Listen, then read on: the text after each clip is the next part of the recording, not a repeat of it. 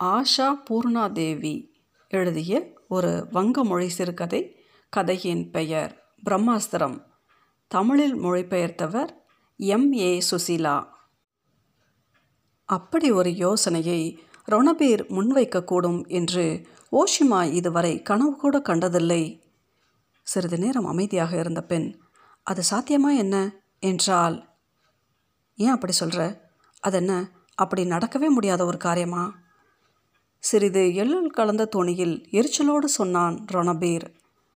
ஒருவேளை இதை செஞ்சால் புத்தி இல்லாத முட்டாள் மாதிரி வெட்கப்பட்டு கூசி குறுகி போக வேண்டியிருக்கும்னு நினைக்கிறியோ? அதுக்காக இல்லை இது ஒன்றும் வெட்கப்பட வேண்டிய சமாச்சாரம் இல்லையே. ஆனால் எத்தனையோ நாளாக சந்திக்கவே இல்லை. எந்த வகையான தொடர்பும் இல்லை. அப்படி இருக்கும்போது திடீர்னு இப்படி ஒரு விஷயத்தை எடுத்துக்கிட்டு போனா? தன் குரலை கசப்புணர்ச்சியால் நிறைத்து வைத்திருந்த ரோனபேர் அவள் சொன்னதை கேட்டு பலமாக சிரித்தான். பெண்ண புருஷனோடையும் குழந்தைகளோடையும் வாழ்ந்துக்கிட்டு இருக்க கல்யாணமான ஒரு பொண்ணு தன்னோட காதலனா தினம் தினமாக இப்படி ஒரு கோரிக்கையோடு சந்திச்சுக்கிட்டு இருப்பா? நீயே சொல்ல? நிறுத்துங்க. இப்படி அநாகரிகமாக பேசாதீங்க.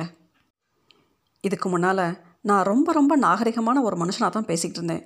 ஆனால் நீ அதை கொஞ்சம் கூட சட்டை செய்யாமல் இருந்தது தான் எனக்கு எரிச்சல் முட்டிடுச்சு. இதை பாரு.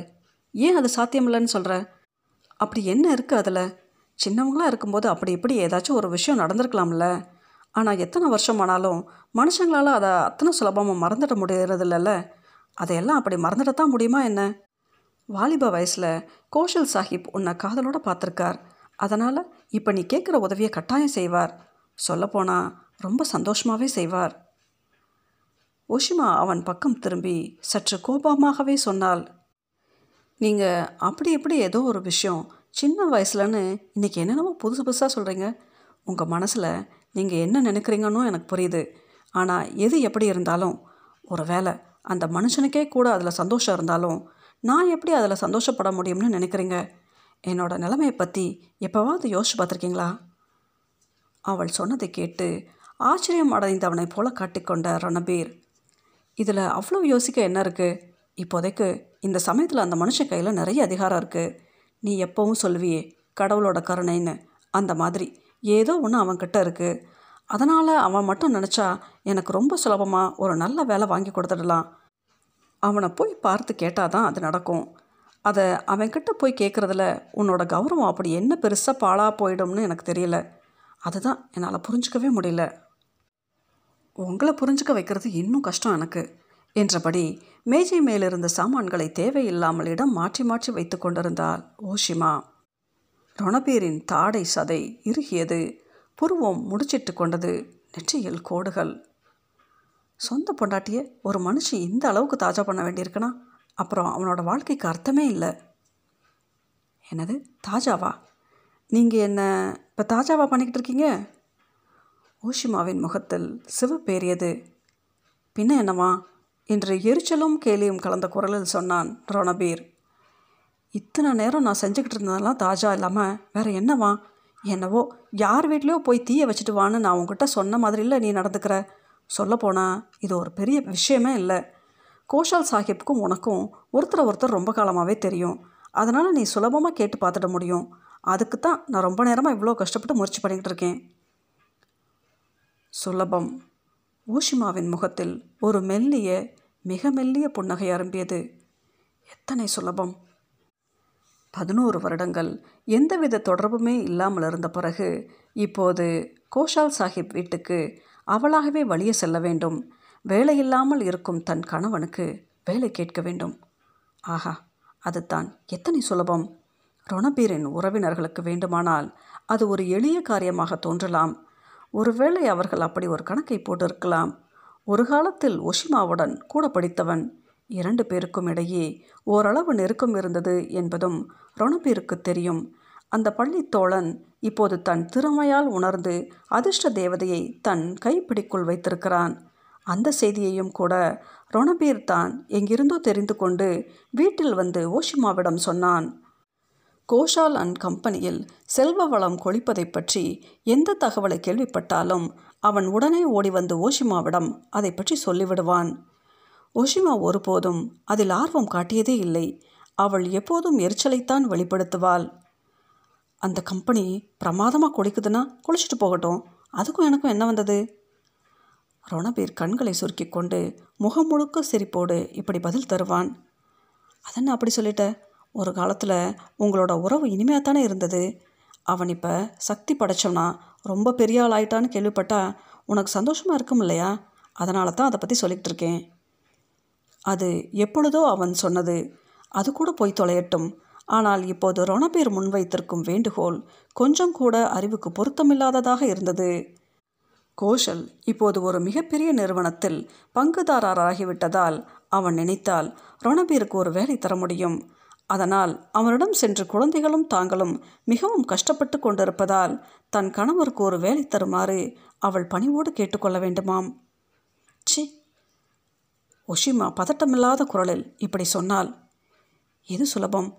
எது கஷ்டங்கிறதுல ஒவ்வொருத்தருக்கும் ஒவ்வொரு வகையான அபிப்பிராயம் இருக்கும். அதற்கட்டும் இப்போ இதுக்கு பதில் சொல்லுங்கள் தினமும் அவருக்கு கீழ்ப்படைஞ்சு வணக்கம் வச்சுக்கிட்டு உங்களால் வேலை பார்க்க முடியுமா? அதென்ன? அத்தனை பெரிய விஷயமா? அது என்னால் முடியுமான்னு வேற கேட்குற ம் என்றபடி தன் முகத்தை ஆந்தை போல கடுகடுப்பாக வைத்து கொண்டபடி தொடர்ந்து பேசினான் ரணபீர். பிச்சைக்காரனுக்கு மரியாதை வேற வேணுமா என்ன? அப்படி செய்ய முடியாததுன்னு அதில் என்ன இருக்குது அவனோட நான் என்ன ஒண்டிக்கு ஒண்டி சண்டைக்கா போக போகிறேன் அவனுக்கு நான் யாருன்னு கூட தெரிய போகிறதில்ல நான் உன்னை இப்போ அவன்கிட்ட போக சொல்கிறேன் நீயும் யாருக்கும் தெரியாமல் ரகசியமாக அவனை போய் பார்க்க போகிற நான் பாட்டுக்கு வழக்கமான விதிகளை ஒட்டி வேலைக்கு ஒரு மனுவை போடுவேன். நீ செய்ய வேண்டியதெல்லாம் என்னோடய பேரையும் அட்ரஸையும் அவன்கிட்ட கொடுத்துட்டு அதை கொஞ்சம் ஸ்பெஷலாக கவனிச்சுக்கோங்கன்னு சொல்கிறது தான். அவ்வளவோட சரி. ஒரு குள்ள நரி இன்னொரு நரிக்கு தந்திரமாக செய்கிற உதவி. அந்த வேலை மட்டும் முடிஞ்சிச்சுன்னா யார் என்னன்னு யாருக்கு தெரியும்? கம்பெனிலேயே வசந்த இடத்துல அவன் இருப்பான். நானும் ஒரு அற்பமான மீனை போல் அங்கே இருக்க போகிறேன் எனக்கும் அவனுக்கும் என்ன சம்மந்தம் இருக்க போகுது? அவன் இதை உண்மையிலேயே தீவிரமாகத்தான் எடுத்துக்கொண்டிருக்கிறான் என்பது புரிந்ததும் அவனுக்கு என்னை ஒருவேளை அடையாளம் தெரியலனா? என்று கேட்டால் ஓஷிமா. பணக்காரங்க மனுஷங்க தங்களோட ஏழை நண்பர்களை மறந்து போகிறது இயற்கை தானே ஒரு கால் அவனுக்கு என்னை யாருன்னே கூட தெரியாமல் இருந்துடலாம். ரணபீர் ஒரு கபட புன்னகை செய்தான். இதோ பாரு சும்மா வரட்டுவாதம் பண்ணிக்கிட்டு இருக்காத. அவனுக்கு உன்னை நல்லா தெரியுங்கிறது உனக்கும் தெரியும் எனக்கும் தெரியும். உன்னை ஒரு தரம் பார்த்தவங்க கூட உன்னை எப்போவுமே மறக்க முடியாதே. மீண்டும் ஒரு முறை உஷிமாவின் முகம் சிவந்தது. ஆனாலும் அவள் பதட்டப்படாமல் அமைதியாகவே பேசினாள். சரி அவனுக்கு என்னை அடையாளம் தெரியுதுன்னே வச்சுக்கிட்டாலும் நம்ம கேட்குறத அவன் ஏற்றுப்பான் அப்படிங்கிறதுக்கு என்ன உத்தரவாதம்? அப்போ என் மூஞ்சியை நான் எங்கே கொண்டு போய் வச்சுக்கிறது? எனது ஒத்துக்குவான் அப்படிங்கிறதுக்கு என்ன உத்தரவாதமா? ரணபீரின் கபட புன்னகை இன்னும் சற்று கூடுதலாயிற்று. அதெல்லாம் நிச்சயம் ஒத்துக்குவான் அது எனக்கு தெரியும். ஒஷிமாவின் முகம் முழுவதும் சட்டென்று தளல் போல் சிவந்தது. அதற்கு மேலும் தன் குரலின் பதட்டத்தை அவளால் கட்டுப்படுத்தி கொள்ள முடியவில்லை. உங்களுக்கு அந்த அளவு தெரியும்னா என்னை அங்கே எப்படி துணிஞ்சு அனுப்புகிறீங்க ஷோ கடவுளே அது சும்மா ஒரு வேடிக்கைக்காக சொன்னேன் கூடவா உனக்கு புரியாது? மறுபடியும் ஒரு முறை வாய்விட்டு சிரித்தான் ரணபீர். இதோ பாரு உனக்கு என்னை பற்றி தெரியாததா? என்னோட பலமே நீ தான் எனக்கு தைரியம் கொடுக்குறதே நீ தான் நான் ஏதோ வேடிக்கையாக பேசினதை இப்போ விட்டுத்தள்ளு நீங்கள் பழைய காலத்து நண்பர்கள்ன்றதுனால கோஷல் சாஹிப் மறுத்து சொல்ல மாட்டாருன்னு நான் உறுதியாக நினைக்கிறேன். ஒருவேளை அந்த இடத்துல நான் இருந்தால் அதை நிச்சயம் மறக்க மாட்டேன். சரி நல்லது. உங்களுக்கு எப்படி விருப்பமோ அப்படி புரிஞ்சுக்கோங்க. இப்போ என்னை விட்டுடுங்க. என்னால் இதை செய்ய முடியாது. என்னது? முடியாதா? இவ்வளவு நேரம் நான் எடுத்து சொன்னப்புறமும் இப்படி வெட்டொன்னு துண்டு ரெண்டா மாட்டேங்கிற? அப்படி சொல்கிறத தவிர என்னால் வேற என்ன பண்ண முடியும்? அதுவும் என்னால் செய்ய முடியாத ஒன்றை ஏன் உன்னால் அது முடியாது? என்றபடி கோபத்தோடு அவளை பார்த்து முகம் சொலித்தான் அவன். உன்னோட கௌரவம் பாழா போயிடும்னு நினைக்கிற அப்படித்தானே? ம் கௌரவம். இன்னும் கூட அப்படி இங்கே ஏதாவது மிச்சம் இருக்கா? நம்மளை சுற்றி என்ன நடக்குதுன்னு உனக்கு தெரியுதா இல்லையா? நம்ம வீடு எப்படி இருக்குது குழந்தைங்க நிலைமை எந்த மாதிரி இருக்குங்கிறதெல்லாம் உன் கண்ணில் படுதா இல்லையா? உஷிமா தன்னை சுற்றிலும் ஒரு முறை இலக்கின்றி வெறித்து பார்த்தால் வீட்டு நிலவரம் குழந்தைகள் படும் பாடு இதையெல்லாம் சுற்றுமுற்றும் பார்த்துத்தானா அவள் விளங்கி கொள்ள வேண்டும். சிறிது காலமாகவே ஓட்டாண்டியாய் போயிருக்கும் குடும்பம் சம்பாதிக்கும் ஒரே மனிதனோ பதினேழு மாதங்களாய் வேலை இல்லாமல் வீட்டை நடத்தி செல்ல வேண்டிய பொறுப்பில் இருக்கும் அவளுக்கு இதெல்லாம் தெரியாதா என்ன? ஆனாலும் கூட ஒஷிமா தன்னை சுற்றி வெறித்த பார்வையை செலுத்தினாள். பிறகு அதே வெறித்த பார்வையுடன் கணவனின் பக்கம் திரும்பி எனக்கு என்ன அதெல்லாம் தெரியாதா? என்றாள். உனக்கு அதெல்லாம் தெரிஞ்சதுக்கான எந்த அடையாளமுமே இல்லையே. நீ உன்னோட சொந்த கௌரவத்தை பற்றி மட்டும்தான் நினைக்கிறிய தவிர குழந்தைங்களோட வாழ்க்கையை பற்றி எங்கே நினைக்கிற? நீயே சொல்லு. இந்த வீட்டில் பால் வாங்கி எத்தனை நாளாச்சு? எத்தனை நாள்? ஐயோ நிறுத்துங்க. பெண் மனம் தானே. கட்டாயம் இதற்கு வளைந்து கொடுத்து இழகிவிடும் என்று எண்ணிக்கொண்டிருந்த ரணபீர் நிறுத்துங்க என்று ஒஷிமா கத்தியதை கேட்டதும் தன் அணுகுமுறையில் நம்பிக்கை இழந்தான். சரி வேறு வகையில்தான் இதை கையாள வேண்டும் என்று நினைத்து கொண்டான். ரணபீரின் முகம் இப்போது அஷ்டகோணலாக சுருங்கியது. அதில் கலவையான வெவ்வேறு உணர்ச்சிகள் வெளிப்பட்டு கொண்டிருந்தன. இப்போ நீ இப்படி திட்டுறதை வேற நான் வாங்கிக்கிட்டாகணும். வேலை இல்லாமல் இருக்கிற மனுஷனுக்கு மரியாதையாவது கௌரவமாது. சரிப்போ நான் போய் பிச்சை எடுக்கிறேன். புருஷன் நடபாதையில் பிச்சை எடுத்துக்கிட்டு இருக்க. பசியால் ரெண்டு பிள்ளைகளை ஒன்று பிள்ளான ஒன்று செத்து போக போகுது. ஆனால் அதை பற்றியெல்லாம் என்ன கவலை? மகாராணியோட மதிப்பு முனை அறியாமல் அப்படியே இருக்கும் இல்லையா? அதுதானே எல்லாத்த விட முக்கியம். இப்போது ரணபீர் அவளுக்கு மரண அடி கொடுத்திருந்தான். அவள் இதை எப்படி எதிர்கொள்ளப் போகிறாள் என்று பார்ப்போம் என்று நினைத்தபடி ஓரக்கண்ணால் அவள் முகத்தை பார்த்தான். தன் பேச்சுக்கு அவள் எப்படி எதிர்வினை ஆற்றப் போகிறாள் என்பதை பார்க்க முயற்சி செய்து கொண்டிருந்தான் அவன். ஆனால் அவனால் அவளை புரிந்து கொள்ளவே முடியவில்லை. கோபம் அவமானம் வருத்தம் செருக்கு என்று எந்த வகையான உணர்ச்சியும் அவள் முகத்தில் வெளிப்படவில்லை. அது கல்லாய் இறுகிப் போயிருந்தது. அந்த முகம் வெளிறு போகவும் இல்லை இரத்த சிவப்பாய் மாறவும் இல்லை. அது இருண்டு போகவும் இல்லை கவலை குறி காட்டவும் இல்லை. உயிரற்ற ஒன்றைப் போல அது இறுகி கிடந்தது. சரி நான் போகிறேன் என்று மட்டும் சட்டென்று சொல்லிவிட்டு அறையை விட்டு வெளியே சென்றாள் அவள். அவ்வளவுதான் விஷயம் முடிந்தது. இனிமேல் கவலைப்பட வேண்டியதில்லை. ஒஷிமா அதை ஒத்துக்கொண்டு விட்டதால் தன் முடிவில் இனிமேல் தடுமாற மாட்டாள். அவள் போன காரியம் முடிந்தது போலத்தான் என்பது போல ரணபீருக்கு உறுதியாக தெரியும். தங்கள் பழைய நட்பை அடிப்படையாக வைத்து அவள் கோஷால் சாஹிப்பிடம் சென்று தன் கணவனுக்கு வேலை கேட்க வேண்டும் என்ற கோரிக்கையை அவன் முதல் முதலில் வைத்தபோது அவள் கண்கள் அனல் கக்கியதை அவன் பார்க்க தவறவில்லை. அந்த அனலுக்கான உண்மையான காரணம் அவனுக்கு புரியாமலும் இல்லை. ரொணபீர் ஒன்றும் அந்த அளவுக்கு முட்டாள் இல்லை இன்று இப்படி ஒரு நிலையில் அவன் இருக்க காரணம் விதியிட்ட கட்டளை மட்டுமே தவிர வேறேதும் இல்லை மற்றபடி சொல்லப்போனால் படிப்பில் கோஷாலை விட எந்த வகையிலும் ரணபீரம் குறைந்தவனல்லை கோஷாலம் கூட ஒரு சாதாரண பட்டதாரி மட்டும்தான். விதி. நெற்றியில் எழுதி வைக்கப்பட்ட விதி. எங்கோ ஓரமாக நின்று பணக்காரர்களை பார்த்து பொறாமைப்பட்டபடி சோம்பேறிகளும் கையாலாகாதவர்களும் தங்களை தேற்றிக்கொள்வது போல அவனும் அப்படி தன்னை தேற்றிக்கொண்டான். முயற்சியோ உழைப்போ அறிவுத்திறமையோ எதுவுமே காரணமில்லை. விதி ஒன்றுதான் காரணம் என்று நினைத்து ஆறுதல் படுத்திக் கொள்வதை தவிர அவனால் வேறென்ன செய்ய முடியும்? சரி வேறொரு சமயம் அவன் அவளை கொஞ்சம் சமாதானப்படுத்திவிட வேண்டும். அவளிடம் இன்னும் சற்று விளக்கமாக எடுத்து சொல்ல வேண்டும். இவ்வளவு காலத்துக்கு பிறகு அவள் தன்னை தேடி வந்து உதவி கேட்பது கோஷால் சாஹிப்புக்கு மகிழ்ச்சி அளிப்பதாக இருக்கும் என்பதையும் அவரிடம் சொல்ல வேண்டும். ஆண்களின் குணத்தை பற்றி ரணபீருக்கு தெரியாதா என்ன? தினசரி வாழ்க்கை பொறுக்க முடியாத அவலத்துடன் தான் இருந்தது. பலசரக்குகள் இல்லாமல் சமையல் அறை வெளிச்சோடி கிடந்தது.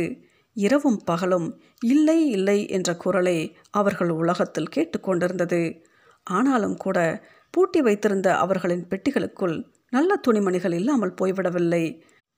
ஆபரணங்களும் அவை போன்ற மற்றவைகளும் குடும்பத் தேவைக்காக ஆரம்பத்திலேயே பயன்படுத்தப்பட்டு அவர்களை விட்டு எப்போதோ விடை பெற்று போயிருந்தன. ஆனால் புடவை துணிமணிகள் இவையெல்லாம் மட்டும் வீட்டில் தங்கி போயிருந்ததால் வெளியிடங்களுக்கு செல்லும் பொழுது சற்று நல்ல விதமாக உடுத்தி கொண்டு போக முடிந்தது. ஒஷிமாவும் அன்று மிக நன்றாக உடுத்தி கொண்டு வெளியே சென்றாள் வீடு திரும்பியதும் தன் கையில் இருந்த டம்பப்பையை எடுத்து படுக்கை மீது வீசி எறிந்துவிட்டு அங்கேயே ஒரு பக்கம் அமர்ந்து கொண்டாள் தான் உடுத்தி கொண்டிருந்த பட்டுப்புடவையை கலற்றி போட வேண்டும் என்ற ஞாபகம் கூட அவளிடம் இல்லை ரணபீர் ஜன்னலின் அருகே ஒரு பிரம்பு நாற்காலியில் அமைதியாக உட்கார்ந்திருந்தான். அவளை அனுப்பி வைத்தது முதல் எதிர்பார்ப்பு கவலை கூச்சம் சுய பச்சாதாபம் போன்ற பல உணர்வுகளும் அவனை சுமையாக அழுத்தி கொண்டிருந்தன.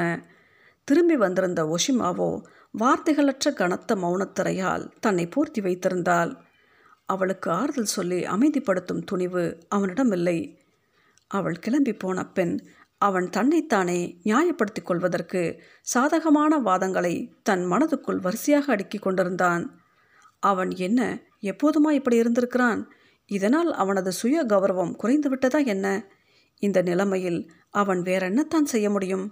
பற்றாக்குறை என்பது மனிதர்களின் மொத்த ஆளுமையுமே அல்லவா சிதைத்து போட்டுவிடுகிறது? ஒஷிமா தானாகவே ஏதாவது சொல்லக்கூடுமோ என்ற எதிர்பார்ப்பில் ரொணபீர் ஓரிரு நிமிடங்கள் காத்து கொண்டிருந்தான். ஒரு நிமிடம் போவது ஒரு மணி நேரமாக தோன்றியது. இப்படிப்பட்ட அமைதியை அதற்கு மேலும் பொறுத்துக்கொள்ள அவனால் முடியவில்லை. அதனால் சில நிமிடங்களுக்கு பிறகு தன் நாற்காலியை லேசாக நகர்த்தி கொண்டு நேரடியாகவே பேச்சை தொடங்கிவிட்டான் அவன். என்ன உன்னோட சந்தேகம்லாம் நிஜமாயிடுச்சாக்கும் உன்னோட பணக்கார நண்பனால் உன்னை யாருன்னே தெரிஞ்சுக்க முடியலையா? ஒஷிமா எழுந்து நின்றால் அவளது உதட்டோரத்தில் ஒரு கேலி புன்னகை நெளிந்தது. என்னது? என்னை யாருன்னு தெரிஞ்சுக்க அவனால் முடியலையான கேட்குறீங்க என்ன தான் ஒரு தடவை யார் பார்த்துருந்தாலும் ஜென்மத்துக்கும் மறந்துட முடியாதே. ரணபீர் ஒஷிமாவை தலை முதல் கால் வரை ஒரு முறை நன்றாக பார்த்தான். இந்த தோற்றம் ஒன்றும் அவனுக்கு புதியதில்லை. ஆனால் கிட்டத்தட்ட அவன் மறந்து போயிருந்த தோற்றம் அது.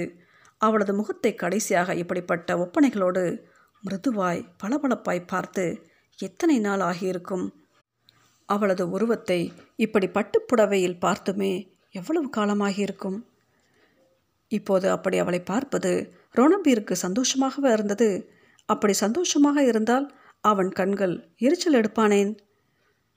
நான்கைந்து நாட்களாய் சவரம் செய்யப்படாமல் இருந்த தன் கன்னத்தை ஏதோ ஞாபகத்தோடு கையால் தடவிக்கொண்டே சிறிது கஷ்டப்பட்டு புன்னகை செய்தபடி ரொனபீர் பேசத் தொடங்கினான். சரிதான் என்னோட அஸ்திரத்தாலேயே என்னை கொல்றியா? அதற்கட்டும் நீ போன காரியம் என்னாச்சு? ஏன் இப்படி முகத்தை வச்சுக்கிட்டு இருக்க? வேற என்ன செய்கிறதுனா என்றபோது அவள் உதடு வெறுப்பில் சுளித்தது. இருநூற்றி எழுபத்தஞ்சு ரூபாய் சம்பளத்துக்கு ஒரு வேலை கிடைச்சதுக்கு முகத்தை ரெண்டு மடங்கு பொறிப்பாக வச்சுக்க முடியும்? நிச்சயமாக என்னால் அது முடியாது. இருநூற்று எழுபத்தைந்து ரூபாய் இருநூற்றி எழுபத்தைந்து ரூபாய் சம்பளம் கிடைக்கும் ஒரு வேலை. ரணபீருக்கு தன் பழைய வேலையில் கிடைத்ததை விட கூடுதல் தொகை இது. இதுவரை தன் முகத்தில் ஒரு புன்னகையை கொண்டு வர பாடுபட்டு கொண்டிருந்த அவன் இப்போது அதை அடக்கிக் கொள்வதை கடினமாக உணர்ந்தான். அப்படியா? நீ சொல்கிறது நிஜம்தானா இல்லை சும்மா வேடிக்கைக்கு ஜோக் பண்ணுறியா ஜோக் பண்ணணும்னு எனக்கு என்ன தேவையா? ரணபீரின் முகத்திலும் கண்களிலும் பேராசையும் பரவசமும் பொங்கி ஒளிந்தது. ஒரு வேலை கிடைத்திருக்கிறது என்பதை விடவும் சந்தோஷமான வேறு விஷயம் உண்டா என்ன? சம்பளத்தொகை பேராசையை கிளர்த்த போதுமானதாக இருந்தது. ஆமாம் அது நிஜம்தான் அது உண்மைத்தான் எப்படியோ இன்னும் கூட ஒஷிமாவுக்கு ஒரு பெரிய மதிப்பு இருந்து கொண்டிருப்பதும் நிஜம்தான். ரோனபீர் தன் கண்களோடு சேர்த்து உடம்பும் எரிந்து கொண்டிருப்பது போல உணர்ந்தான். ஏதோ அந்த விஷயம் நடக்க முடியாது என்று நம்பிக்கொண்டிருப்பதைப் போல அது நடக்காமல் போயிருந்தால் இன்னும் சந்தோஷப்பட்டிருப்போமோ என்று எண்ணுவதைப் போல.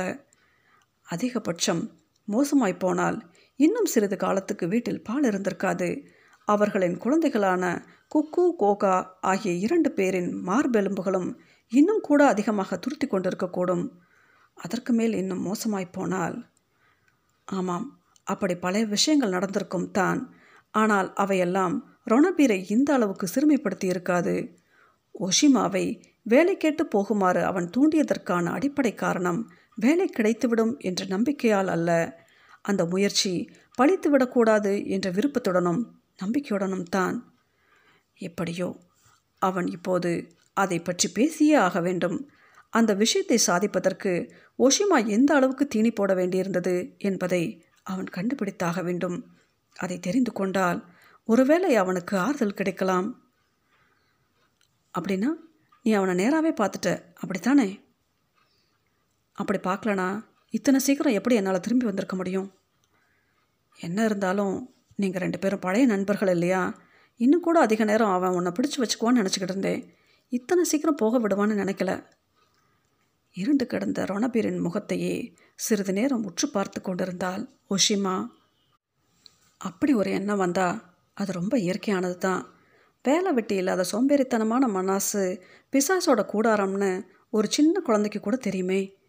என்று தெளிவான குரலில் வெடுக்கென்று சொன்னாள் தான் உட்கார்ந்திருந்த நாற்காலியை விட்டு சட்டென்று எழுந்திருந்த ரோனபீர். ஏன் இப்படி எப்போ பார்த்தாலும் வார்த்தைகளோடு விளையாடிட்டு இருக்க? என்னதான் நடந்ததுன்னு என்கிட்ட நேரடியாக சொல்ல முடியாத உன்னால்? இப்படி அவன் திட்டிய பிறகும் ஓஷிமா மசிவதா இல்லை. அவன் பேச்சு கேட்டு அவள் நடுங்கவும் இல்லை. என்ன நடந்ததுன்னு சொல்கிறது அத்தனை முக்கியமாக என்ன? நான் போனேன். அவன்கிட்ட விஷயத்த சொன்னேன். காரியம் முடிஞ்சது. அவ்வளோதான் அவனுக்கும் சந்தோஷம். வேலைக்கான உத்தரவையும் என்கிட்ட போட்டு கொடுத்துட்டான். நாளையிலேருந்து வேலைக்கு போகணும். என்ன? அதுக்குள்ளேயே வேலைக்கான உத்தரவா? நாளைக்காவா போகணும்? கடைசியாக தன் சீற்றத்தை வெளிப்படுத்த இப்போது ரணபீருக்கு ஒரு வாய்ப்பு கிடைத்திருந்தது. முதல்ல வேலைனா என்ன? அதோட விவரங்கள் என்ன? அப்படின்னு எதுவுமே எனக்கு தெரியாது. அது எனக்கு பொருத்தமானதாக இருக்குமாங்கிறதையும் நான் இன்னும் தெரிஞ்சுக்கல. அதுக்குள்ளே வேலைக்கான உத்தரவா? ஒருவேளை நாளைக்கு நான் போகாமல் இருந்துட்டா? சட்டென்று ஓஷிமா பலமாக சிரித்தாள். இந்த வீட்டுக்குள் பல நாட்களாக கேட்டிராத சிரிப்பு அது. வீட்டு சுவர்களில் மேற்கூரையில் என்று எல்லா இடங்களிலும் வாத்தியத்தின் இசை போல மோதி எதிரொலித்த சிரிப்பு அது. நீங்கள் எதுக்கு போகணும்? நான் தனியாகவே போயிடுவேனே. ஆஃபீஸ் தர்மஸ்தலாவில் தான் இருக்குது அங்கே போகிறதுக்கு வழி தெரியாமலும் இல்லை எனக்கு. ஓ அப்படின்னா அந்த வேலை உனக்கு தான் கிடச்சிருக்கா? பின்ன கடைசி கடைசியாக நீங்கள் இதுக்கு ஒத்துக்க மாட்டீங்கன்னு எனக்கு தெரியும். அதனால் நான் உங்களை பற்றி எதுவுமே சொல்லாமல் என்னை பற்றி மட்டுமே சொன்னேன். அதில் என்ன தப்பு? நான் பட்டம் வாங்கலை தான். ஆனாலும் கடைசி வருஷம் வரையும் படிச்சிருக்கேனே. அது நிஜம்தானே? சும்மா வீட்டில் உட்காந்துக்கிட்டு யாரோ சம்பாதிச்சு போடுற பணத்தில் வாழ்க்கை நடத்திக்கிட்டு இருக்குது. எனக்கு சலிச்சு போச்சு. எனக்கு ஒரு வேலை தருவியான்னு கேட்டேன். ஏதோ இப்போவே இந்த நிமிஷமே சந்தோஷமாக தரேன்னு அவனும் தந்துட்டான். அவள் பேசுவதை கேட்டுக்கொண்டிருந்த அவனது இருண்ட முகம் தொடர்ந்து எரிந்து சாம்பலாவதை பார்த்த பிறகும் ஒஷிமா ஏன் எதுவும் சொல்லாமல் அசையாமல் இருந்தால்? அந்தரங்கமான தனது தனித்த உலகத்தை தீ வைத்து பொசுக்கி விடுமாறு நிர்பந்தப்படுத்தப்பட்ட அந்த பெண்மணி அதே பிரம்மாஸ்திரத்தை இன்னொருவன் மேல் விடும்போது மட்டும் இரக்கம் காட்ட வேண்டுமா என்ன? ஆஷா பூர்ணா தேவி எழுதிய இந்த சிறுகதையின் பெயர் பிரம்மாஸ்திரம். தமிழில் மொழிபெயர்த்தவர் எம். ஏ. சுசீலா.